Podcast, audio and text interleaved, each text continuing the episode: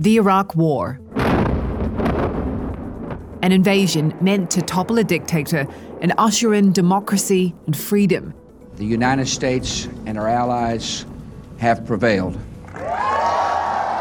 Instead, unleashed years of chaos. Thousands killed in insurgencies, first by Saddam Hussein loyalists, later Al Qaeda, and a sectarian civil war. The conflict reshaped the region and altered the international order. It was a profound event, and it still ripples today. Reuters journalists paid the ultimate price. Seven were killed covering the war. In today's podcast, we mark 20 years since that invasion, look at its legacy, Iraq today, and honour those colleagues we lost. This is Reuters World News. I'm Kim Vanel in London. First, the latest headlines around the world. Extraordinary moves in the United States, where a group of large banks are injecting $30 billion in deposits into First Republic Bank. The rescue package is meant to stave off a wider crisis in the banking system. Panicked depositors have been pulling funds out of some smaller US banks and stashing them at major lenders after the collapse of Silicon Valley Bank. Chinese President Xi Jinping will visit Russia from March 20th to the 22nd for a state visit. The trip comes as China offers to broker peace in Ukraine. The Kremlin says the two sides will discuss strategic cooperation. Spontaneous protests kick off on the Place de la Concorde in Paris after President Emmanuel Macron forces through a bill raising the pension age by two years to 64.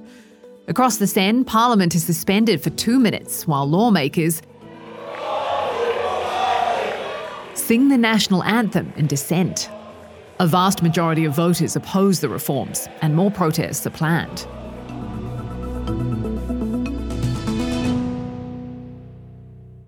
The US invasion was meant to be swift. Of course, it didn't work out like that. But for one symbolic moment, it seemed the US could make good on its promise to literally topple Saddam Hussein. Reuters executive editor Simon Robinson tells us about that day. So, Simon, in Baghdad, you were actually there as what became an iconic moment the toppling of the statue of Saddam Hussein happened. What was really happening? On the morning of the April 9th, I don't think there was any idea that the battalion, the Marine battalion that I was with, would end up in the square. I was in the vehicle. We were moving towards central Baghdad. The lieutenant colonel got a, a radio call to move toward the Palestine Hotel because the day before, a US tank shell had hit the hotel and uh, killed a couple of journalists and put a Reuters journalist in hospital. Samia Nakhoul, our now Middle East news editor. When we got to the square, which is outside the Palestine, there's a large statue of Saddam, and there was a an Iraqi bodybuilder who was a former bodybuilder who was whacking the bottom of the statue with a big sledgehammer. The Marines ended up helping pull the statue down by backing in this tank, this kind of tank recovery unit to where they put a chain around the neck of the statue and pulled it down. And when the statue actually hit the ground, there was an incredible explosion of joy from the Iraqis who took their shoes off and smashed the face of the of Saddam of the statue, which is a real insult in the Arab world. The toppling of that statue became a symbol of victory, a symbol of, of Operation Iraqi freedom. But was it? Did it live up to expectation with 20 years hindsight? I think within about 24 hours, it was pretty clear that it was going to be a lot more complicated than toppling a statue. There was a lot of looting already going on in Baghdad, and that only got worse over the next couple of days. There was a real sense that many Iraqi people were waiting to kind of get orders from the Americans as to what to do next.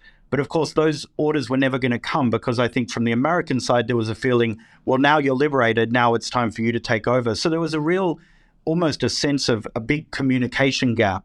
And, and as we saw over the coming weeks and months, an insurgency would slowly build that would end up uh, bogging the Americans down in Iraq for years to come. One incident early on telegraphed the chaos that would ensue. the killing of four Americans working for the Blackwater Security Group. Reuters' Michael Georgy was in Fallujah and tells us what he witnessed. A warning that some of our listeners may find this next segment distressing. When I arrived, basically, it was complete chaos. Residents from the town did various things to, to the to the corpses of these four Blackwater guys, dismember them, burn them, kicking them, stepping on their heads. And what I remember very clearly, which to me was the most telling moment of my many years in Iraq, was when a boy of about nine years old came up to me, stood above the above two corpses, and said, "We've dragged the others on ropes attached to cars."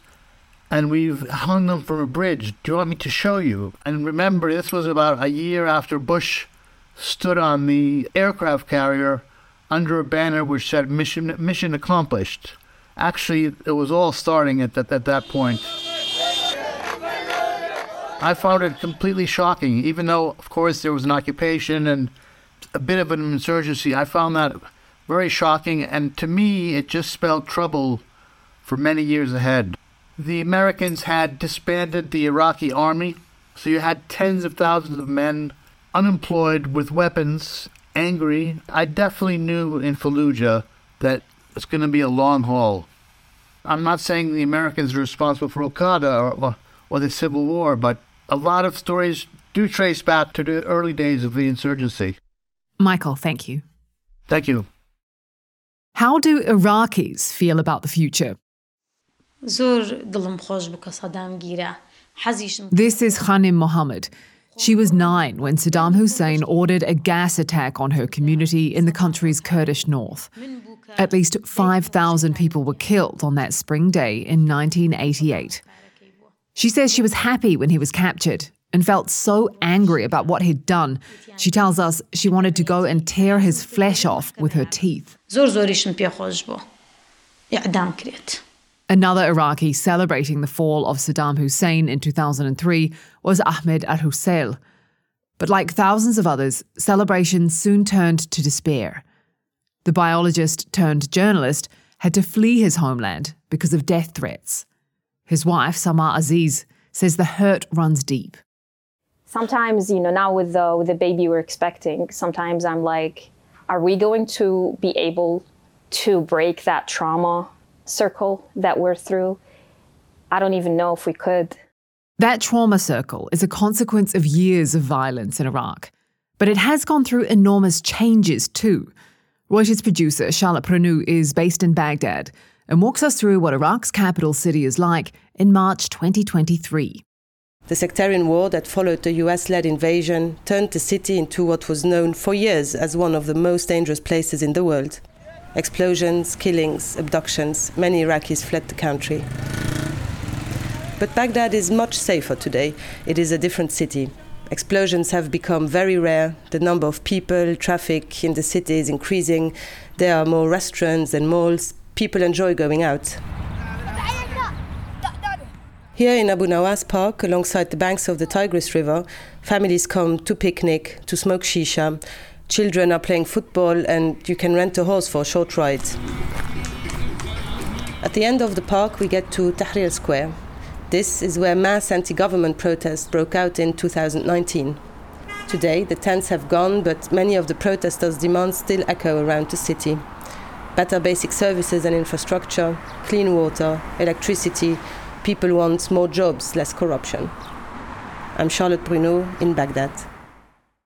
Reuters editorial safety field specialist Alison Baskerville is pivotal to making sure Charlotte can do her job. For journalists, risk, even when minimised, can't be fully eliminated. Here's Alison, who served in the British military and was a photojournalist for 10 years. I approach safety from the perspective of using my own lived experience as someone in the military, then working away from that and being also a journalist and working with journalists and the community of journalists. And that's helped forge a much deeper understanding of how we work on the ground. You know, our journalists are not children. They're intelligent, smart, capable, focused, and passionate about what they do. So mm-hmm. we try to tailor what they need from a safety perspective based on on what particular assignment they're on and all the inherent risks that might come with that. From 2003 through 2007, Reuters lost seven people in the Iraq conflict. In 2007, the US military's Apache helicopters killed civilians in Baghdad, including two Reuters news staff. The list includes Taras Protsiuk, Mazen Dana, Dia Najim, Walid Khalid, Namir Noor Eldin, Saeed Chmagh.